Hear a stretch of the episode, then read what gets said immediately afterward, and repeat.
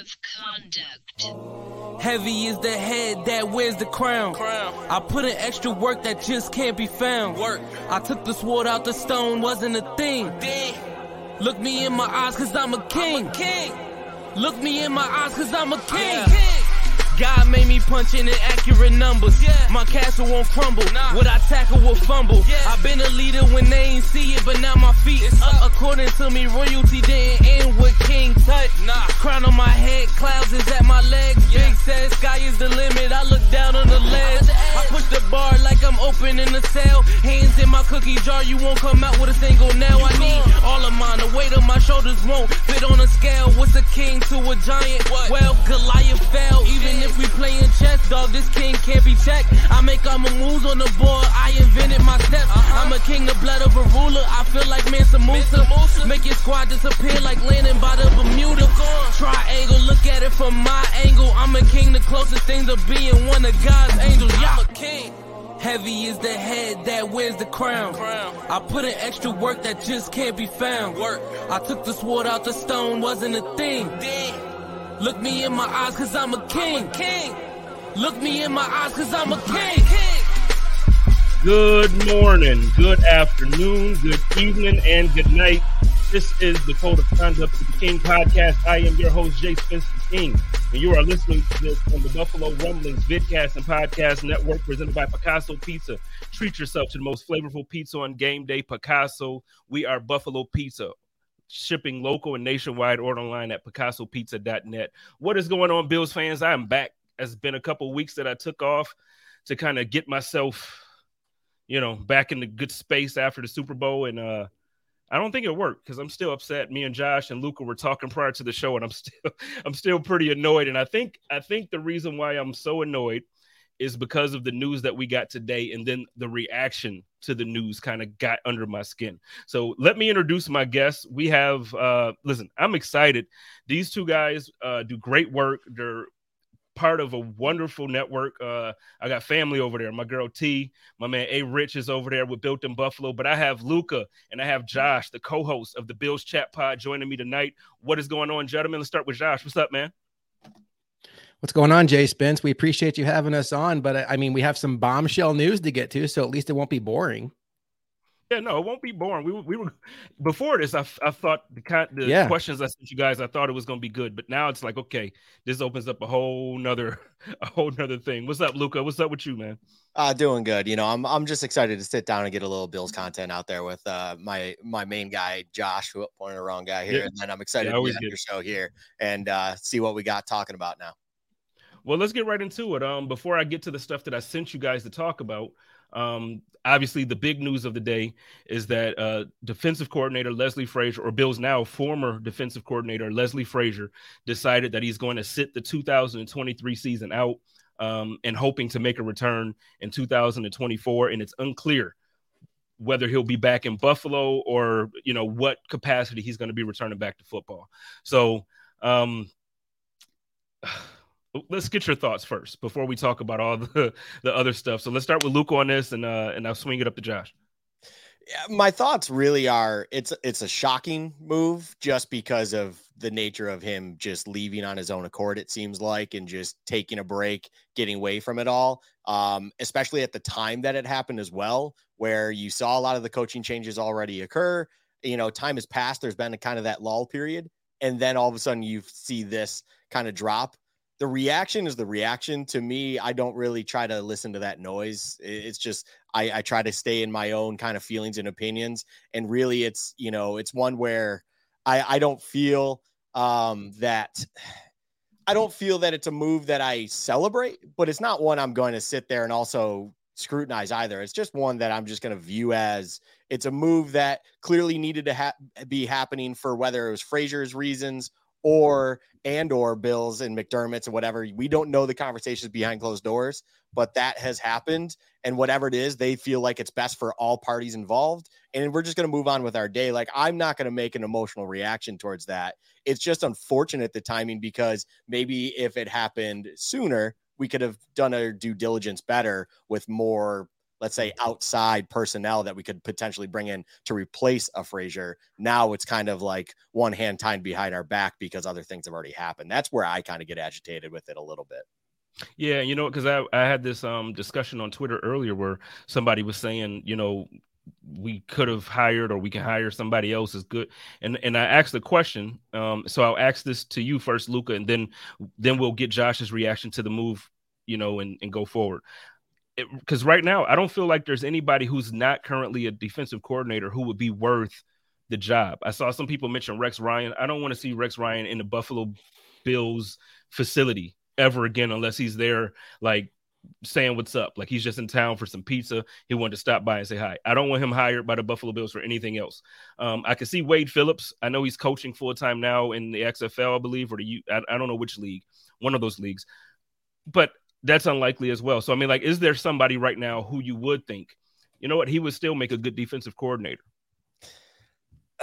not really not not outside the house at this point in time. There's there's i'm kind of with you on that one. It's it's essentially you got you got what your guys are in house that can already be familiar with it and no one from the outside at this point that's still available is going to be able to give you a boost because essentially that's to me what you would need to do. If you're going to bring in someone from the outside it needs to be a boost or for you know positives. It can't be just to try something different when you had seemingly something good and it's of course the bitter taste in the mouth with the divisional round game but overall things were decent and it was running and things were good for the most part. So you don't want to bring in someone that's just going to kind of throw mud at the wall and hope it works and just change things up completely. So you're going to probably try to keep it in house because, yeah, as you're bringing up this question here, I can't even think of a name that immediately pops out to me and goes, yeah, this guy's going to bring it to another level. This guy's going to elevate what these personnel can do on the defensive side of the ball. I just can't, I can't think of a name off the top of my head like that yeah, now that the combine uh, today, Brandon Beane basically had he did say that uh, Sean McDermott will take over uh, the defensive play calling. You know, so we'll see what happens. Uh, Josh, what's your reaction to all of this, man? It's been a crazy day. Well, yeah, and the timing really couldn't be worse. And when you hear somebody leaving for personal reasons, your first reaction is you just hope that person is okay. You know, you hope there's nothing going on in his life, obviously way bigger than football, to make him step away from a job like this. This is a precious job. Coaches work their entire lives to get there. So for him to step away, something's going on that we'll probably never know. As far as outside the building goes, I agree with you guys. The, the well is dried up. The, the Bills essentially were playing a game of musical chairs and the music stopped on defensive coordinators before they even got in the game. And now you're looking at outside hires like Jim Leonhard, a former Buffalo Bills defensive back. He was rumored to be going to Philadelphia. Uh, Josh Boyer, I don't know how exciting that would make anybody, as bad as Miami's defense was last year. Kris Richard is a guy that his name has been hot recent years, but as of late, maybe not so much. But I really think this is a situation where, like you mentioned, Jay Spence, McDermott's going to call the defense, and I expect a coordinator to be promoted from within. And I would think Al Holcomb makes a lot of sense. So, well, let me ask this because um, obviously there there wasn't real clarity on um, when Frazier does return to football, on if it will be with the Bills or you know they they pretty much they try to be as vague on that as possible, and I can completely understand why. But um, do you do you think you know they aren't going to make a hire at like we have a def- defensive assistant coach now but we don't have a coordinator like we just mentioned do you think that that's how they stay with it so that way when frazier decides to make a return he can kind of slide back in or do you think this relationship is pretty much done now because he's taking this time away no, it reminds me of a relationship where somebody says we should take a break and we all know what that means. Like it's over, but we're just having a hard mm-hmm. time getting to the finish line there. I don't know how you pre- you present this job as Bill's per- uh, defensive coordinator to somebody that you consider a good candidate and say if and when Leslie Frazier decides to come back, it's his job and you have to step aside. So I think for a lot of reasons, this is the end of the Leslie Frazier era in Buffalo. And I think whether they do promote from within or they get somebody on the external side, that will be the defensive coordinator. And whether or not McDermott calls plays, I, I do think they will name an official defensive coordinator because there's so much on a head coach's plate that you do need a lead voice in that room, if nothing else, Monday through Saturday. Mm-hmm. Okay. Um, I, it's just interesting to me because the way they do, like typically, you know, I'm, I'm gonna be honest. I'm, I'm not gonna be politically correct tonight. I'm gonna be honest. I'm starting to get annoyed with the front office and the coaching staff and and the way that they aren't honest with the fan base. Um, so I know Leslie Frazier or uh, Brandon Beane mentioned earlier that um, this decision really came last week. So they waited until today to announce it because of the combine and all this stuff. But I feel like a lot of times they just give us this information and it's like bits and pieces to where it's not completely what the truth is or it's not really the truth at all. And then um, they just expect us to kind of just trust the process. But then as a fan, so I, I look at this from two sides. So I, will ask you both. We'll start with Josh. But um, you know, as a fan, I, I, have every emotion that every fan on Twitter, every fan in, in the barbershop, every fan at the stadium, at the tailgates has. I have those same emotions. But then once you, you know, I think you guys can relate to this. Once you start doing content, a lot of times you have to pick up your emotions and put them to the side and really look at the game for what it is. You prepare for your shows, and you have to, you really have to look at things um, from a very practical standpoint it upsets me because I feel like they the way they talk to us about it, it's almost as like we're dumb. Yeah. You know what I mean? It's like, it, and, and I just get tired of it because as a fan, the fan side of me is like, you said trust the process six years ago. And okay, we made it to the playoffs. And first it was, okay, we're playoff caliber. Now we're championship caliber. Where the hell is this championship? And I know you're not talking about the AFC East title. Like, I get it but the teams that I'm used to rooting for outside of football, we don't even hang conference banners. We don't hang division banners. Man, I'm a Lakers fan. You know what I'm saying? We don't even hang those. We got championships. I need a Super Bowl. So, so Josh, how how are you with the way the team is communicating all of this stuff to the fan base? I just think a lot of times it's just a lot of um, I can't say how I want to say it on here, but I feel like it's just a lot of BS, a lot of crap. So I totally understand your frustration. I think it's a give and a take, right? So if Rex Ryan was the Bills head coach right now, I think we would know everything that was going on behind those doors. We would know exactly why Leslie Frazier stepped away. And there would be leaks to Adam Schefter, leaks, leaks to Ian Rapoport. Rex Ryan might even just come out and tell you the full story at a press conference. And when McDermott took over for Rex Ryan in 2017, it was a concentrated effort to really button up the process. And I know the process is a buzzword, but really what they do is they control the leaks coming out of that building and they are airtight. And on days like today, that can be very frustrating. On days after 13 seconds in Arrowhead, when everybody just wants answers for what happened on that kickoff where Tyler Bass kicks it out of bounds and Sean McDermott or out of the end zone, and Sean McDermott just says it was execution. They don't throw anybody under the bus. They don't give us any more than they think we need to know as fans, it can be frustrating, but I think it's probably the lesser of two evils versus a situation where we know everything, but they don't trust each other because it's a race to see who can throw the other person under the bus. So I get where you're coming from, um, but I don't necessarily mind it overall. Okay, what about you, Luca? Um, I look at it as I got I have my own personal feelings on kind of people that handle stuff as close to the vest as this organization does. And on one hand, everything Josh said is accurate. You either get one or other, those are your polars, right? Either everything's getting out and it's out of control, or you just control every little thing to the point where it almost seems like you're skewing media and reports and stuff however you want it to. And I don't really like either, right? I don't like either or. I want someone or I like individuals that show they're human. And that means, but also like educated, right? And I want them to be understanding of what's going on around them. So, like a Beane and McDermott, I I understand everything they do in the process and all of that kind of stuff and everything they preach and what they want to get out and how they don't want basically anything getting out unless they gave their say so. But at the same time, like that's not realistic. You know, if you're at a job, leaks get out all the time because just human nature, people share information. One person talked to another at lunch, and next thing you know, you go back to work and your boss already heard about something you just leaked hmm. about. Mm-hmm at lunch. That stuff happens. And the fact that it doesn't really with the bills and stuff is concerning to me because that just seems like they're not realistic with how information travels. And at times, like you, I think your point on them just treating fans or just general public as dumb and how they talk and how they let information get out to us is spot on. It's almost like you don't appreciate the individuals, your consumers, we'll call us. I mean, that's what mm-hmm. we are at the end of the day. We're consumers. You don't tr- treat your consumers with respect to allow them to or to understand that we can be capable of kind of being given the tough news or just kind of being a little bit more real with us so that we can have a better understanding on what's going on. Because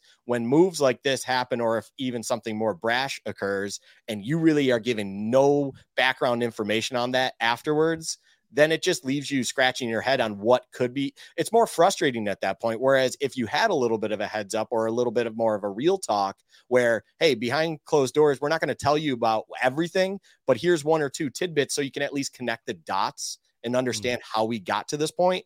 That to me is much more realistic, much more human and stuff. And just I would understand that. And we wouldn't be sitting here frustrated at every move and everything that happens because it just always seems like there's too many question marks without any answers that are linked to anything that possibly happens in the organization right now. And that to me is the most frustrating part of it.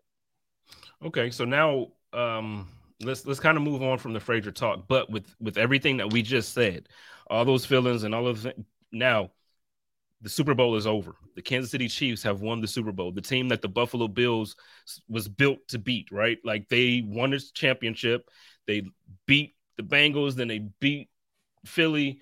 Buffalo Bills are looking at this. How are you feeling now that the season is over and that the result is what it is? Um, the Bills were knocked out at home in the divisional round. We scored 10 points you know how, where do you, where do you feel? Because i know i know my feelings or how do you feel i should say. I know my feelings and i'm always hesitant to share them because a lot of times i try to be on the more positive side for things because i know you know the average person that listens to to my show they i think a lot of people come to me for the positivity. So i try to stay like that. Last couple weeks i haven't felt that. So i i took time off for myself because i want to get back to being positive but i'm i'm actually in a very um, negative space when it comes to the way I feel about the Buffalo Bills heading into this offseason now. So uh, let's start this one with Luca and swing it up to Josh. Honestly, I'll be honest. I'll bring a little positivity here. Kansas City winning it to me in a sick, sick way just confirms that the league is exactly what we still believe it to be. Nothing is different. There's no hierarchy change. It is exactly what it was going into this year. I think the unfortunate part of it, or what frustrations are pulled from, and Josh and I have talked about this on our own shows in past and stuff, is we built up this incredible hype train, and mm-hmm. everyone told us this entire previous offseason that this is the team, we're the betting favorite. Everything is in front of them to get it done finally. And then reality set in as the season progressed. And it's like maybe this team isn't as good as it seemed like they were. Obviously, you have the unfortunate injuries, you have all the other circumstances that come throughout the season. But then the divisional round game was just an absolute slap of reality where we aren't that good of a team. But honestly, the Bengals then lose to the Chiefs. The Chiefs, uh, they beat the Eagles. I wanted to say they dominated, but they didn't because I mean the the Eagles offensive line and just both of those they, they were still a good team. It's just the Chiefs got the job done and we're mm-hmm. sitting here exactly where we were kind of what it felt like two years prior last year where it's like the goal is to get above the chiefs because as soon as you get past the chiefs you should be the next king of the hill and to me i'm sitting here in an offseason where or going into an offseason i should say where i'm not that upset it's just the good part of it if you want to pull the positivity out of this it's that we had reality slap us in the face so now it's time to be real with ourselves. And hopefully that's what they're doing internally. And just understanding there are not just one or two small holes, there's one, two, three, four, five holes you really need to address in order to get back up on believing you should be that Super Bowl champion because Kansas City is in a great spot where they are to just run it right back. Cincinnati mm-hmm. is still there, and you just now need to do something to change that here and now. And instead of just building this hype train, I kind of said it to Josh. This is my going to be my mindset going forward. And this is what I want the Bills to be. I said it on one of our previous shows recently where it's like, I want them to put the blinders on. I want them to not give a bleep about anything that anyone says. And it's unlike last year where it was, we are the team, we are the betting favorite who cares if they talk one minute about you in the national media? It doesn't matter. None of that matters. Just get your job done. And hopefully, the, you know, starting with the front office, they just address all the needs that this team has to get back up to that place where they can beat Kansas City and Cincinnati in the games that matter the most. You know, that's probably my, my issue is that for the first time in my adult life, um, my team has been looked at as a favorite this season or this past season. And because of the way that it went, I think that's probably where my disappointment comes. It's not um, I don't think the team has done anything differently, but but you're right. Going into that season, uh, being a Super Bowl favorite and being, you know, whatever, I think that probably did have a lot to do with it. But man, it's so frustrating. Where we at with you, Josh? It's a tough spill. It's a tough pill to swallow. It really is. But I think when you take a step back and you remove yourself from the emotion of the moment, because recency bias is a real thing. After that game ended, we were all like, holy cow, this team stinks. what happened to our Bills? They just got run out of their own building by a Bengals team that was down three starting offensive linemen and were seven point underdogs by kickoff. Um, mm-hmm. But the same way, the year before, after 13 seconds, we couldn't throw enough roses at this team because they looked as good as you can possibly look in a playoff loss. So they probably weren't as good as we thought they were after 2021. They're definitely not as bad as a lot of the fan base thinks they are after this past season. I think the harsh reality of the NFL is the Super Bowl is just such a hard trophy to win. And nobody wants to hear that right now. But the Bills had two all pro defensive players out of the game, Micah Hyde and Von Miller. They had a third all pro player, Jordan Poyer, for lack of a better term, being held together by duct tape. That dude played through three different serious injuries and was not the best version of himself, but he still did whatever he could to get on the field. A fourth all pro player in Tre'Davious White, who was working his way back from an ACL injury and was clearly not the best version of himself. Daquan Jones, who was by far their best interior defensive lineman on the team, didn't play in that game. They just ran out of bodies.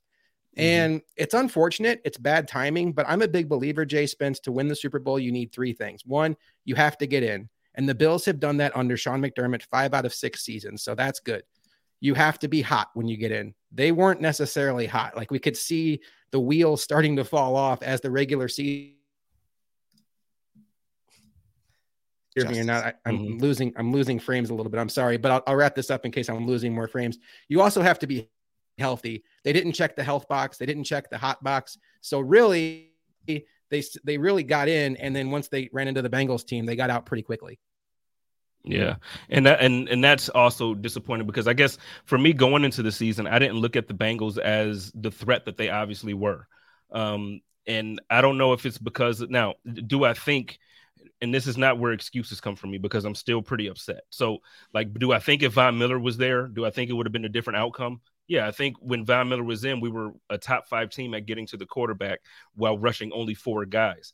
Um, once we lost him, we weren't that. But my issue with that is, and then we can get right into a, another discussion. Uh, my issue with that is, even without Von Miller, that defensive line is full of first and second round players, first and second round talent, either guys that they've signed or guys that we've drafted on our own. First and second round talent. And the thing is, we still could not any type of pressure on the quarterback. Joe Burrow was out there playing with three backup offensive linemen, three backup offensive linemen, and we could not get pressure on that. So, Luca, um, there was there was a clip going on Twitter that I actually kind of got involved with before the show, where um, they were asking Sean McDermott about uh, players that we've drafted seem to have a, a big jump in year three. And, you know, I kind of got upset. I'm like, whoa, the Chiefs this past season every rookie of their draft they uh contributed in the Super Bowl and in the playoffs, which is true. But I, am sure I get that that wasn't the the point of the post, but I guess what I'm saying is now it, when you're looking at all this stuff, you're looking at the guys that we draft. How is it that, or why is it that the guys that we draft at the place that we draft and we don't get the production that we're looking for? Because I, I just believe when you have a team full of first and second rounders in a certain position, it should be a strength and not a weakness. So, what, what's your take on that? I think part of it is just some coaches are built to better they're built to put that talent in better positions early on in their career and some aren't.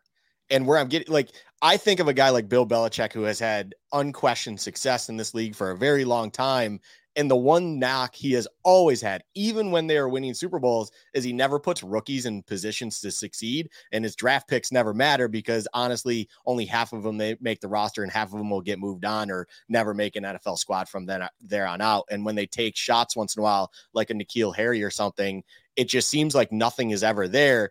And it it could be part of the player and just their scouting department sucks. But I just think they always have never been good at putting their rookies in great positions to succeed early on in their career. And then from there, you can't build on anything. I'm not saying McDermott's that awful at that. I just think this coaching staff doesn't exactly know how to best utilize rookies because the, the thing with rookies is they're at their proud they're close if not at their athletic peak. You know maybe they got to build up their their physique a little bit but they're young they're fresh they're healthy everything like that. At their athletic peak they just need to get the knowledge base and the understanding of the NFL speed to get it going when it comes to well rounding out their career.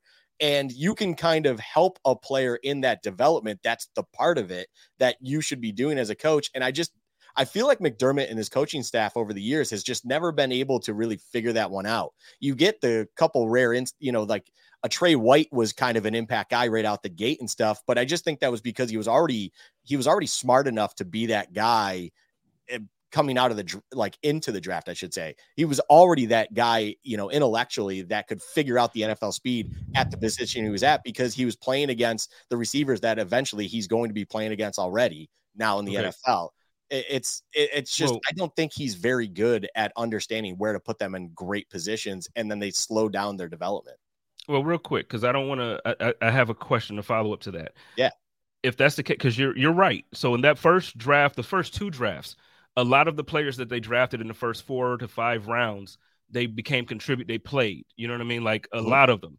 Um, but then I guess my question is then, uh, what is going on with the with the with our draft um strategic or, or, our strategy, whatever, however you want to word it. Because if if we came in that way and we were drafting hot, we drafted Josh Allen, we drafted Tremaine Edmunds, who started, we drafted Tre White, who started, we drafted Ed Oliver, who start. Like you draft these guys who are good enough to start, and then now the last few years, it seems like like we this year, Kaiir, Kaiir Elam is our first round draft pick. In a year where Tre'Davious White was on injured reserve for half the season, or more. You know, he didn't play. What did he come back? Week 11 or week 12?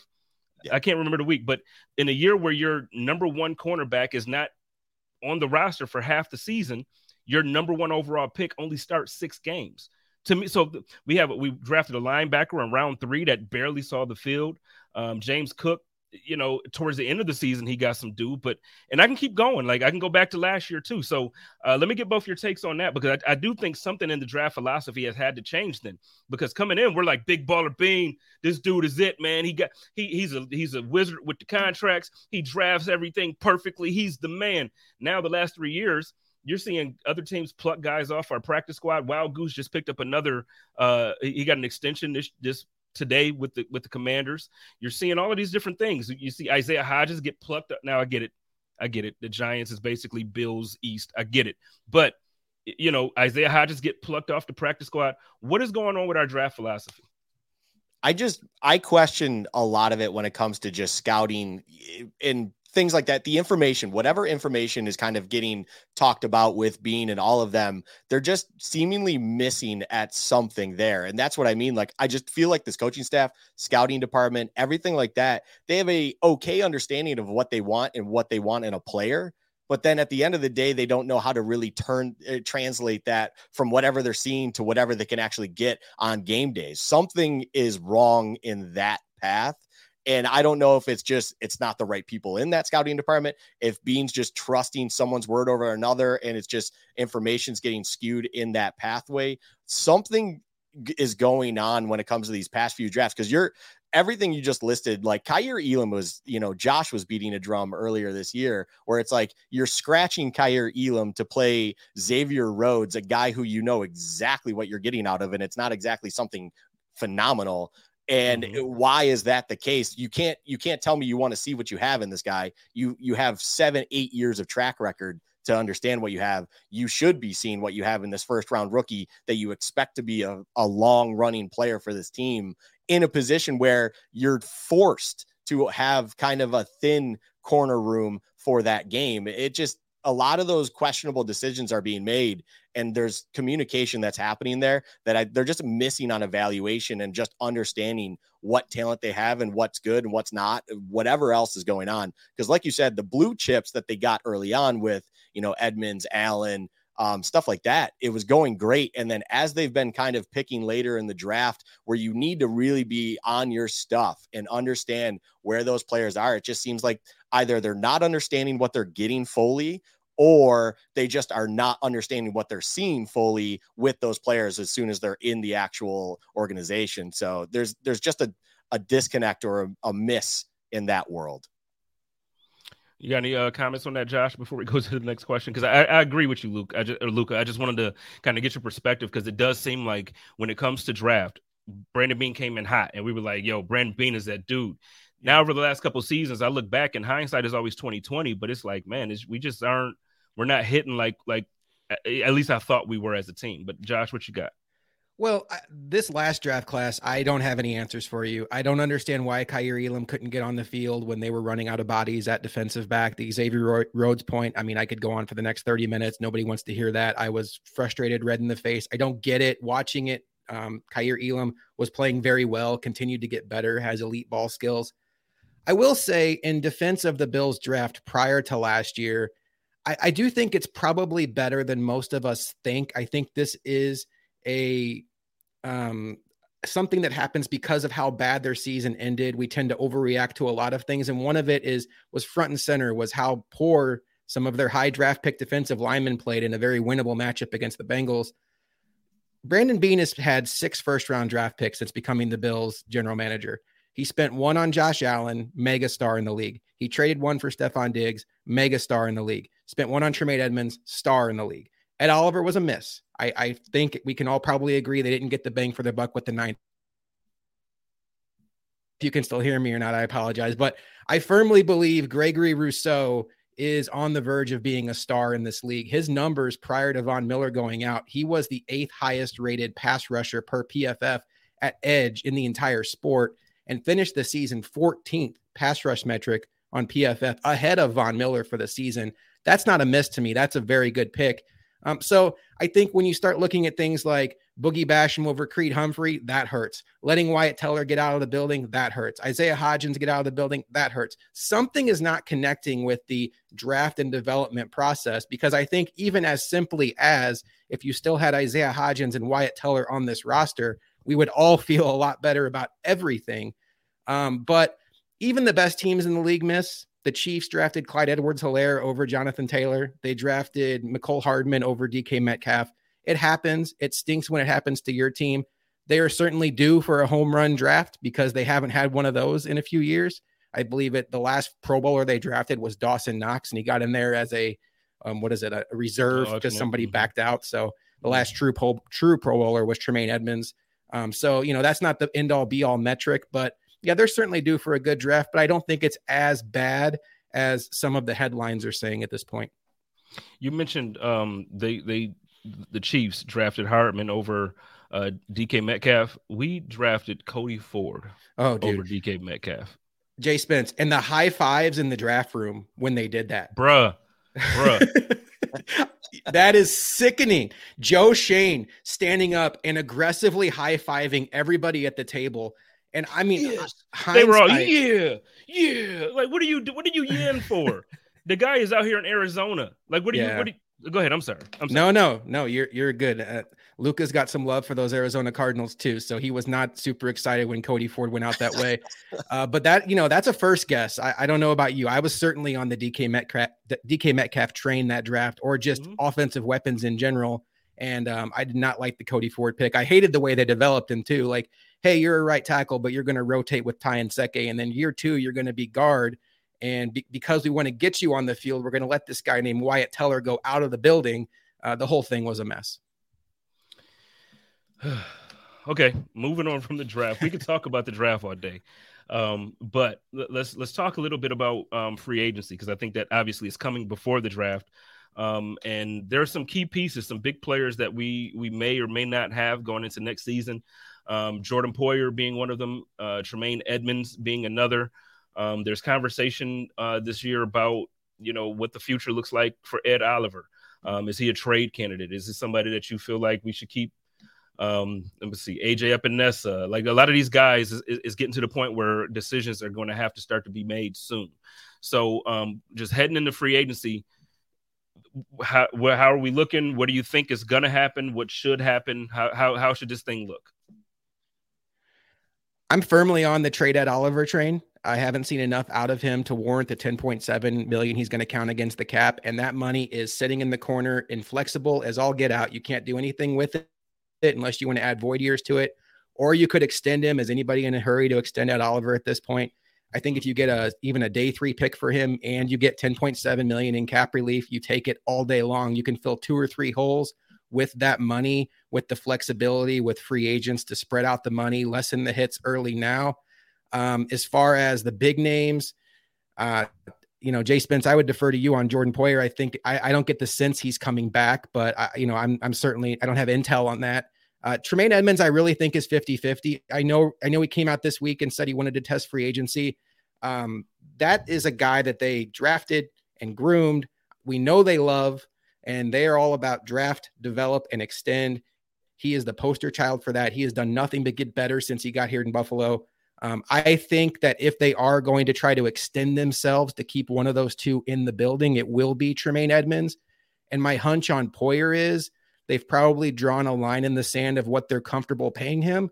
It's probably far less than he thinks he's worth. And at this point, it's go out, see what you can get on the open market, and we'll let you know if we can match it. And I would bet that he's probably not going to be coming back. Yeah. Yeah. Uh, what do you think, Luka? Yeah, Josh says it all perfectly. I we we definitely both share very uh, same mindset with all of these players talked about here. Oliver is kind of a guy where the money you have to pay him in this fifth year is just not there. It's not something you want to do. So if you can get any sort of value back in moving him, it just makes too much sense in a way as long as you're seeing it and understanding it the way that it seems like we are. Um, Poyer, I've I've just accepted at this point that they're moving on. If for the fact that you haven't heard anything and his play was as good as it was, especially considering all the things he was going through throughout the season with injuries and stuff. If you haven't heard any sort of rumbling or anything about that, that seems like a writing on the wall situation. It's just going to be what it is. And then Edmunds, Edmunds coming out saying he wants to test the market shouldn't be a surprise to anyone. Any player that has the chance, especially at their his age, to hit the open market should absolutely do so for their own reasons. You need to understand what your value and worth is out there. The, I I preach this heavily, and I know others share the same mindset. I am all for play, players getting paid as much as they possibly can. Any opportunity you have to get paid, you need to get paid. It, it, your next paycheck, you don't know if it's coming, so you need to get it while you can. And Edmunds is in every right of his kind of career right now to do that it's just I think the Bills are going to be keeping a close eye on that. I think they're going to try to like through any sort of connections or understanding see where his market is going so that if it's somewhere they feel like they can jump in and just be like, "Hey man, we know you've heard these numbers and stuff thrown to you. We can do that for you." Then maybe he could come back, but that's just me kind of crap shooting. I would hope they would prioritize him. Um, I would love to see him back. I, I know Josh would as well.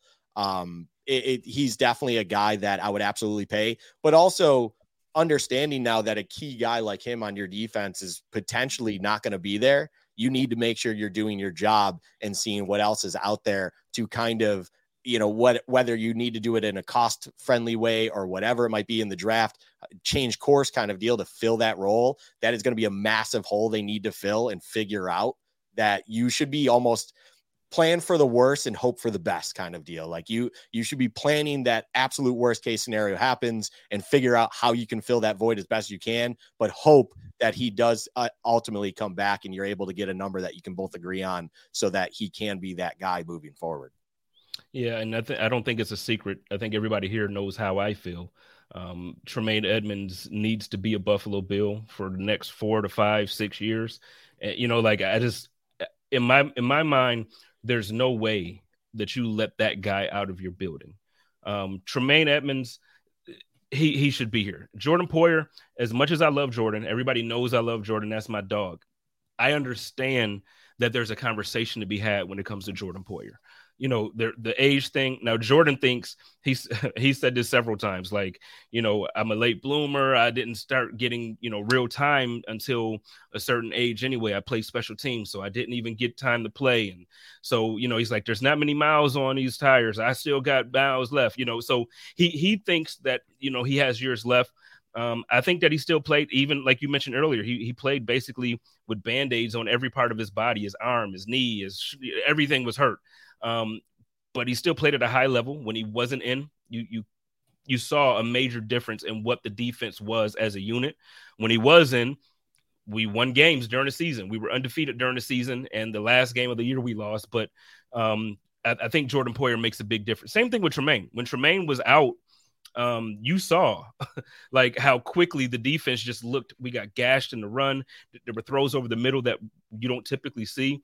Um, I just think uh, you know they're talking in the comments right now about you know if we could sign Tremaine to like a five or six year to keep the cost spread out. Uh, Sarah Larson mentions that he's 24. A long term deal is definitely possible, and I agree. I think as as Brandon Beane, Sean McDermott, any of those guys in the front office, I think at this point you you figure out what you need to do to keep Tremaine in this building. I love you, Tremaine. I hope that you uh, stay a Buffalo Bill for life. If you don't, I'm rooting for you, whatever team you go to, as long as you don't go to Miami. That you know what I mean? Like I'm, I'm yeah. with you. You're my dog. Same thing. For, I told Jordan the other day. I'm like, dude, just don't. He he on his podcast talking about like you know, hey, I might have to shout out Mike McDaniel's at this at Tua's birthday party or whatever he was talking about. I'm like, dude, just go anywhere. I got you got to go somewhere I can buy your jersey. I can't buy a mm-hmm. Dolphins jersey, Mm-mm. but um, but I do agree with what both of you said about Oliver. I'm at the point I like I like Ed like Ed a lot, but I think um, I agree with you guys. Ten point seven million dollars is a lot when the production that you're getting doesn't match. Um, I think I saw in the comments you keep uh, you, you get rid of him and keep Epenesa. I tell you what, I'm at the spot where I'm actually ready to move on from Epenesa. Um, you know, they draft they seem to draft defensive line players so much. Draft another one, but get rid of this guy because he's just not worth the amount of money that um, we're gonna have to pay him to have him on this roster. Um, I, I don't know. I don't know. I do think there's going to be a conversation over the next year that I don't think a lot of Bills fans are ready to have, and that's about Tre'Davious White. I love Tre'Davious White. He's an all-pro player, one of the best cornerbacks in the league, one of the best in the division. I think right now Sauce got that kind of squared up. He's that guy now in the AFC East. But um, Tre White is still, you know, he's coming off the ACL injury and he's going to get better again. Like normally, the second year after that injury is when guys get back to their normal selves. But the conversation is going to have to come up soon. He's a big cap hit, and again, um, you know, when you're paying Josh Allen the money you're paying him, tough decisions have to be made. Uh, so just an early, uh, early conversation, because uh, this is not something we have to worry about right now. But what about the conversation of, of Tre White? I don't know how much flexibility you have to move off of him this year. And I, but I agree with you, Jay Spence. I think we're going to be right in focus of this conversation next offseason, particularly if they hand out this big deal that Sarah's describing in the comments to Tremaine Edmunds, where you know Roquan Smith got 20 million APY from the Ravens. That's probably what Edmunds is going to want. And you can, you know, you can make that small year one. Von Miller got 20 APY from the Bills, and it was only six million against the cap year one. But eventually, you have to pay him what the what the cap figure says.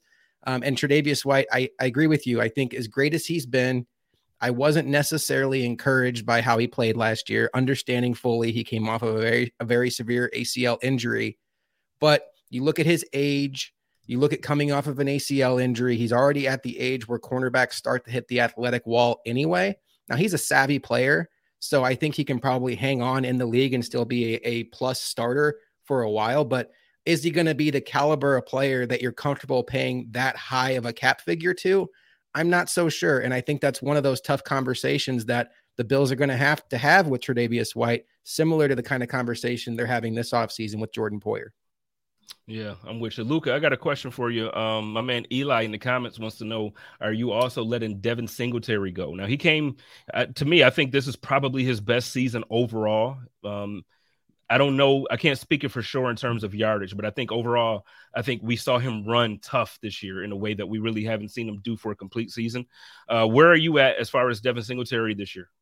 Um i'm i'm at the point where yeah i'm letting him walk. It doesn't mean that i have anything against him. I think the value that you have gotten in return for devin singletary since you drafted him is tremendous. I think the the output and the production that you've gotten from him and uh, the trust that josh allen has in him for being the guy that he was picked where he was is perfect. It's awesome. It's great. Everything about that is wonderful. But this is a perfect time to just move on and figure out another way to fill that role. And I think Beane even came out said that he looks forward to an expanded role with Cook next season, stuff like that. To me, that seems like that's where their heads at, at well as well. Like if though Singletary went out there, tested the market, didn't really find anything for him in a crazy, crazy running back market this offseason.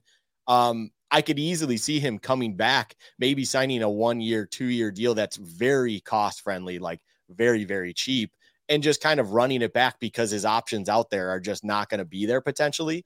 That could that's a reality that I do believe could be the case. And with that in mind, I would welcome that. I would be perfectly okay. You know, if it's a very low Mm-hmm. number, he just wants to run it back. The market wasn't there for him, stuff like that. I'm okay with that. If he if he can figure out a way to come back and it's not going to be anything of a detriment to our cap or any situation like that where it basically is like extending his rookie contract a couple more years perfectly fine with that. Like that's that is a-okay with me. It's just i wouldn't expect the bills to be in any sort of position where they're going to give him a pay bump just because they want to keep him in house that's not where i'm at with singletary. It's it would be more of something him returning after seeing the market just isn't there for someone like him unfortunately at this point in time Yeah, Josh. Um, so because I'm agreeing with everything that Lucas said, so I don't even have a follow up. Like he's right. Mhm. Uh, so, but with that being said, uh, I'm sure, like me, you guys um, read and listen to everything that's been going on around the NFL. On ESPN, there was like a a hypothetical trade uh, where they said that the Buffalo Bills should go and look for uh, Derrick Henry. Now we know his cap hit, we know what it, but I- I'm not specifically asking how you feel about Derrick Henry. I mean, you can answer that, uh, but outside of that, are there any trade scenarios that you do think the Bills need to might kind of take a look at in order to take that step forward in certain areas? So specific to running back, I do not expect the Bills to be aggressive at all in addressing the running back. They have spent three day two picks in the last four drafts on a running back. They traded for Nyheim Hines, who's going to count nearly five million against the cap. They spent a fifth round pick on that. I would not anticipate them trading for Derrick Henry. I know right now they're second or third on the Vegas odds of landing Saquon Barkley. I would not hold your breath on that. Um, I saw PFF say that they would be a good landing spot for David Montgomery. I don't see it. I'm with Luca. I think they're going to play musical chairs and gladly sit out until the music stops and then pick a veteran that didn't find a home. Let the other teams go out there and overspend for Josh Jacobs and Saquon Barkley and maybe Tony Pollard. And then maybe Damien Harris is sitting there willing to accept $2 million to be your between the tackles workhorse complement to James Cook. As far as trades, I don't know of any trade ideas I'm necessarily in favor of as far as bringing guys in. Uh, the one trade that does appeal to me, we already talked about Ed Oliver. Uh, but you know, the Bills really they're going to be shopping in the clearance section this offseason. They don't have a lot of money to spend. If they can free up enough money, it's going to be, I think, to try to bring back Tremaine Edmunds. They still have to fill out their wide receiver depth chart. So as far as trades go, I wouldn't expect them to be overly aggressive there. Uh, my my brother Eli in the comments said he's laughing, but he says Lenny Fournette, um, he's he's being let go um, once the league year starts. Um, any any consideration? So, for instance, if Singletary does leave, do you think we can get Fournette on a cheap deal, or do you think he's going? I believe he's 28, 20. Sarah sent it to me earlier. I think he's 28 or 29. Um, do you do you see any value there potentially as opposed to Singletary? I mean, yeah, playoff Lenny is, has has been a good player for a while in this league. I don't know if he's what he once was, but again, it, it's a it's a cost thing. It, I think the Bills right now are going to put about two million dollars on their sticker. This is what we're they're walking into a car dealership telling the salesman, "I'm willing to spend about two to three million dollars here. What's the best car I can get? If Leonard Fournette's the best car I can get, great. But the Bills are certainly not going to get into a bidding war, and I would bet, you know, given his age, Leonard Fournette could come at a uh, nice discount. Okay, uh, Luca, any thoughts on uh, any trade scenarios or uh, you know anything just to follow up on what Josh has said? No, I'm I, I'm kind of in a mindset where I think they're going to be a, a little bit more open for potentially trading for a weapon. I don't know. I don't really have a name that comes to mind at that one. I mean, one that I want to just preach into existence for my own personal love is Keenan Allen, but I got my own motives for that. And when as soon as his name popped up of hey, he could potentially be moved, I don't think there's actually anything there. Till uh, what's uh, Tom Telesco was basically shooting that down immediately as soon as people were talking about it. But I'm looking at a wide receiver weapon. I don't think they're going to go out there and make any sort of move for a running back. That to me just seems a little bit more far fetched and just unnecessary at this point. Just kind of shop in the clearance aisle, figure it out.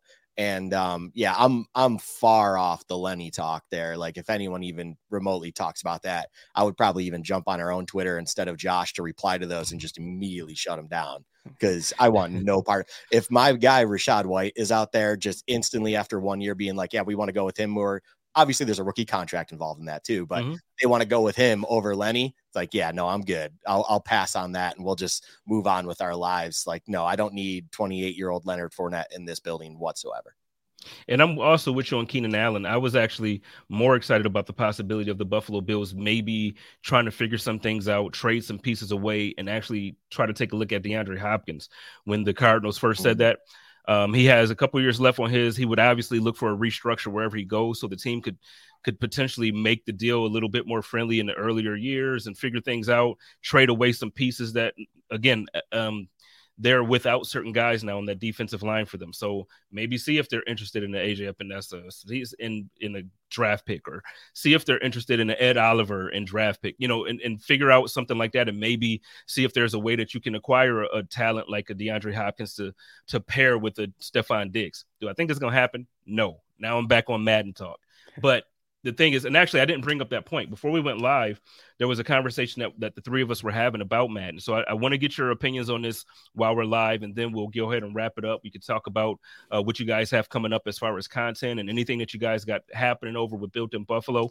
But uh, one of the things that I said, and I'm not again, I'm going to give this uh, disclaimer like I did to you guys earlier because I don't want it to be taken wrong. Um, I'm not saying this as a like a condescending tone where I'm saying like Madden has messed us up. But a lot of times now when you play Madden, you know, it's very easy. Um, you know, even if like you, you just practice a while, I don't care what level you play it on. You're on our Madden, you practice, you play for a couple months, and you're you're like that, right? You can just play. And it's very simple to go through your franchise mode and, and get the number one offense because you threw for seven thousand yards with Josh Allen. You have the number one defense because you average 28 sacks per season with Greg Rousseau, and then another 25 with Von Miller. Like it's easy to do, right? On Madden. So then, because of that talent that we have and the, and the people that we have in the room, and you look at Josh Allen playing quarterback like a like a Greek god, like he's just like Zeus out there, right? Playing football. You have this talent. So then fans feel like we should be dominant every single game and we should beat every team that we go against. And leslie frazier's defense should be one in the league and ken dorsey's offense should be one in the league. We should win the super bowl every year like i do in madden and it's just not realistic. It's just not realistic. So um, the conversation we were having was actually geared towards more leslie frazier. But what i want to do is i, I want to switch it up now like with that conversation. So we just talked about free agency talked about the draft we can't do the things that we do in Madden in the draft in free agency. Like we can't, you know, I, I, think I was playing last week. I'm trying to think of who I signed, and it was like, oh, I got Aaron Donald. I got Aaron Donald. So no, right. I got Von Miller, Aaron Donald, Ed Oliver, and I'm trying to think who my other I think I think it's Rousseau. But it happened. I sent him a trade for two first round draft picks and I traded away somebody else. I don't even remember who, and they accepted it. I was like, holy shit, yes. so with that being said, going into this part of the offseason now, um, realistically, what's your message to Bills fans? You want to go, Luka? Yeah, I can take that one. Just patience and just an mm-hmm. understanding of realism, and that when you have, you know, a wallet with only twenty dollars, you can't mm-hmm. exactly go into the Prada store and buy whatever the f you want for your girl. Like, go for it. You you got to go to Target. You got to buy something nice that she'll still appreciate, but your twenty dollars can afford. It's like the thought that counts. It's right. It's the thought that counts. You, hopefully, you have the right thought in mind. Hopefully, you have an understanding of what you need to do and everything like that. But just understand a big move is probably not around the corner there. You need to just be real with yourself and just understand that they kind of made that splashy move last year, especially with Von Miller. So all reality. It's just not, there's not anything there at this point in time. Now, if you see something big leave, if you see an Ed Oliver leave to make move, you know, to make room and stuff, like Josh said, it's most likely for Edmunds. But then if all of a sudden Edmunds signs, now you have a little bit more to play with. You obviously created more space. Whatever you need to do, there are things that can happen, but it's going to require something to leave. It's going to require room to be made in order to even remotely entertain anything more than just kind of being really smart with your $20, being really strategic with the minimal things you have in, in yourself. So just being patient and real is kind of the mindset that Bills fans should have out there going into this free agency and draft. All right. Yeah, it's going to be a long off season. It really is. And I, I think there's not a whole lot that's going to happen this off season that makes the general fan overly excited. Like last year, we were all, we couldn't wait for the season to start. We were convinced it was the Bills' year. They signed Von Miller. It was fantastic. you know, the, the last impression we have of this team is being run out of their own building by the Bengals. They don't have a lot of money to play with. They're probably going to experience more net losses in free agency than net gains. I will just tell everybody that I think the Bills are probably going to be fine. Micah Hyde is coming back. Tre'Davious White will be a year removed from his injury. Whether he's an all pro or not, who knows? Um, you know, another year of Kaiir Elam developing. Hopefully he can get on the field.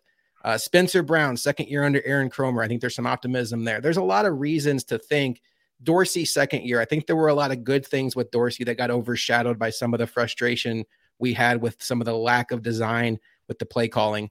Um, but in general, this isn't an offseason that's going to make you feel all warm, warm, and fuzzy on the inside. It really is an under the hood offseason where I think maybe the biggest move they make is signing a swing tackle like Kelvin Beachum or George Fant, you know, $3 million and just some somebody that if Dion Dawkins gets hurt, you don't have to worry about David Quessenberry going out there and falling over five times trying to block the Patriots. Something like that that may not pop off the screen on ESPN, but come October, November, if Dion Dawkins has to miss a month, becomes a huge signing that you aren't thinking about. A Daquan Jones type signing. Nobody was j- running through the wall when Daquan Jones signed. Luca was, I'll give him credit, but nobody was running through the wall when Daquan Jones signed. And then too. and then the game started and you're like, whoa, who was that guy? So yeah. um, you know, Brandon Beane has a lot of work to do. His staff has a lot of work to do, and uh, we'll just have to see what happens. So positivity meter, uh, where we at from a one to 10, 10 being positive, we're still in the right direction. One obviously being like, oh hell where are we at? And then we can move on. Josh, where are you at with them? 8.5. Because what the Bills have, I believe every team in the league needs to do two things. One, you have to solve the quarterback issue. And by solve the quarterback issue, I mean find a quarterback that gives you an advantage over 25 other teams in the sport. Now, if you want to say Josh Allen's the best quarterback in the league, he's not. Patrick Mahomes is, but he's in the conversation. Is he in the top five? It doesn't matter which way you rank him. He gives the Bills a head start at the beginning of every season, along with a mm-hmm. select few other teams that have that guy. That's a great starting point. They make the playoffs every year. Under Sean McDermott, they have made it five out of six years.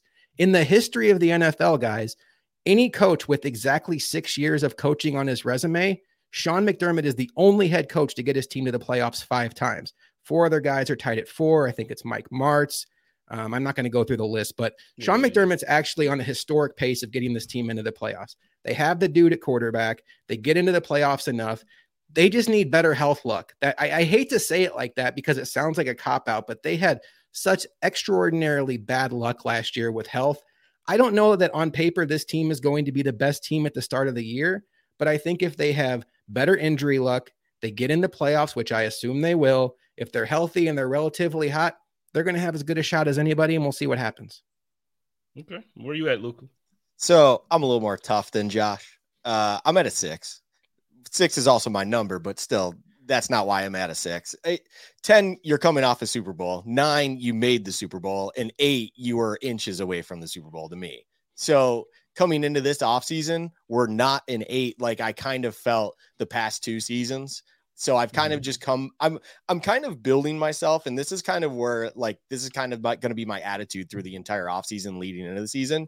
Just be very neutral about everything. You don't have to emotionally react to anything. It's going to be very very difficult at times, I'm sure, but just kind of be neutral, mellow about it. And that six feels like a sweet spot. It's not very, very neutral at a five. I'm still positive about this team that they can still be one of the better teams in the league. I just want to be real with myself and just understand that there are holes that need to be filled. And I, you know, it kind of this entire episode we've been talking about is the front office as good as we thought? Are certain positions actually good? Is Ed Oliver kind of needing to be, you know, shipped out because his his price tag is too much for him? There's those questions enough there that I need to see it, you know, the evidence in front of me to prove to me I can bump myself up to a seven and stuff like that. That six is I'm still positive. I still think people are in place to do the right thing I just am not going to kind of hand that to them though until they do it for me. So I'm just at a six. Like I'm still happy about that team. Like I'm not sitting here, you know, as a Cardinals fan, probably sitting at a 1.5, just not knowing what the heck's going on. Like I'm at a six because this team, as Josh pointed out, has Josh Allen. So, you know, there's what a handful of quarterbacks better than him in the league at best. So we're still in a great spot. There's things that are there. It's just prove it to me that you can actually do your job when I'm talking to Beane McDermott and stuff, that you bring in the things that are needed to fill those holes and then go back at it to then hopefully win those games that just were slipping away from you in years past. Okay, that's fair. I'm I'm at a seven, and um, I'll tell you what. So right now I'm at a seven. Talk to me in a few weeks. If if Jordan and Tremaine are not on this team, I might be closer to a five. Hit me up then. We'll see where we're at. But uh, why don't we get on out of here? Um, obviously everybody follow them at Bill's uh, at Bill's Chat Pod on Twitter. On are you on Instagram and all that other good stuff too? Just Right- mainly Twitter. Right now, just Twitter. Yeah. Just Twitter. Okay. And then uh, let us know. Uh, what do you have going coming up as far as content or anything special that you guys might be putting out? Yeah, absolutely. So we, like you, took a couple weeks off from the live show. Just had to kind of let everything settle in. We will be kicking back up the live show this Friday night, built in Buffalo Live. Um, Luca and I will be start diving into the defensive depth chart, what moves the Bills should be looking to make this offseason. And obviously, if Tremaine Edmunds and Jordan Poyer leave, that conversation becomes a little bit more complicated. And then we also drop drop the audio version of Bill's Chat podcast every Monday morning. And then Luca's c- cooking up some Sabres chat on uh, Built in Buffalo YouTube. My guys Stokes and I are dropping some quick hits. Like today, we dropped a Leslie Frazier is out video. So we try to hit the big topics whenever they happen. Um, so if you could, we'd love for you to go subscribe to Built in Buffalo YouTube. We're almost to a thousand subscribers, and it would be great to get over that number before free agency starts. Let's get it. Let's get them over a thousand. And um, look, man, you guys do great work. Everybody over there does great work. Shout out to um, like I said earlier, shout out to my guy A Rich. Shout out to T Estelle. Love T. Uh, T is T is like a sister to me. I love her. So y'all keep doing good things, man. We'll have to link up some more over the summer during the off season. Maybe get you back on one more time uh, before the season starts. We can do like a season preview once we kind of know what the team looks like. Um, I'll get you guys back on. And uh, but ladies and gentlemen, y'all know how I do it over here for Buffalo Rumblings Vidcast and Podcast Network. It's your boy Jay Spencer King. Y'all love each other, take care of each other, and live in peace. And as always, stay positive, test negative, go Bills. Y'all can say it. Y- y'all can say go Bills. Oh, Go Bills. Code of conduct.